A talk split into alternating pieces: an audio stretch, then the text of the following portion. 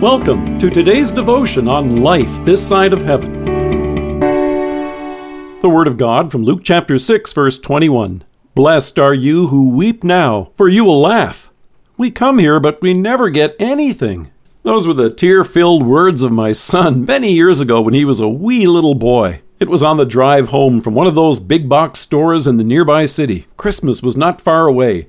We wanted to check out sales, but also get an idea of which toys in particular caught their eye. On more than one occasion, when it was clear this was the toy, building set, or game that would give them a lot of joy, my wife would continue shopping with them down the aisles while I would circle back, purchase it, and bring it out to the car. However, since they wouldn't see us checking out with the toy in hand, one day my son shared this lament. We come here, but we never get anything. As a parent, it was tough to see tears, but you couldn't help but be excited to know that in a few weeks, knowing that these tears would soon be swallowed up in smiles.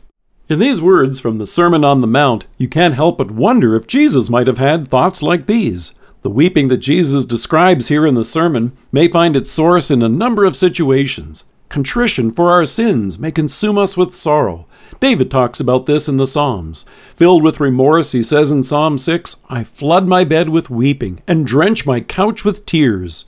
Tears may also flow at the loss of a loved one, at not being able to give your family all that you wish they could have, from feelings of helplessness in the face of health struggles, being bullied for your beliefs, and from the weary of living in this sin shattered world and its impact upon our lives. But there is also this recurring promise in God's Word that the time will come when the tears of the faithful will be a thing of the past.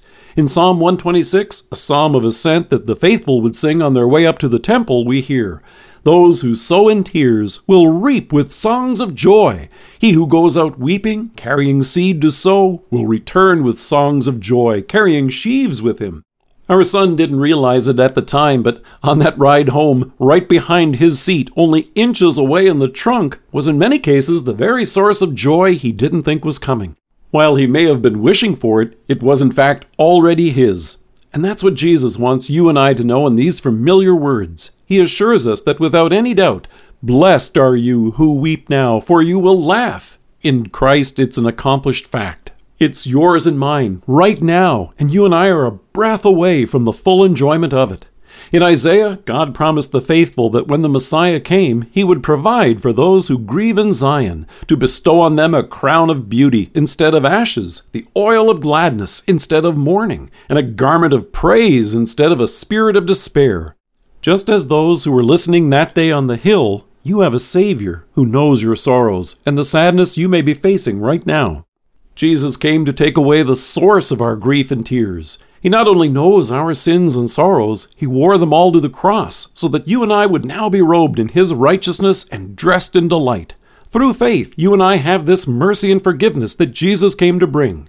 Just before going to the cross, Jesus addressed the women by the road who were crying to see Him suffer. He told them, I tell you the truth, you will weep and mourn while the world rejoices. You will grieve, but your grief will be turned to joy. Now is the time of grief, but I will see you again, and you will rejoice, and no one will take away your joy.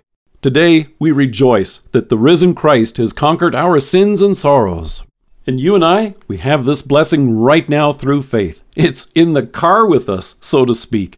And on that day when Christ returns, you and I will unwrap it before his smiling eyes, as our tears are turned to laughter. Our Savior has come here, and in him we have everything. Let us pray. Loving Savior, thank you for the laughter which will soon replace all of our tears. Amen.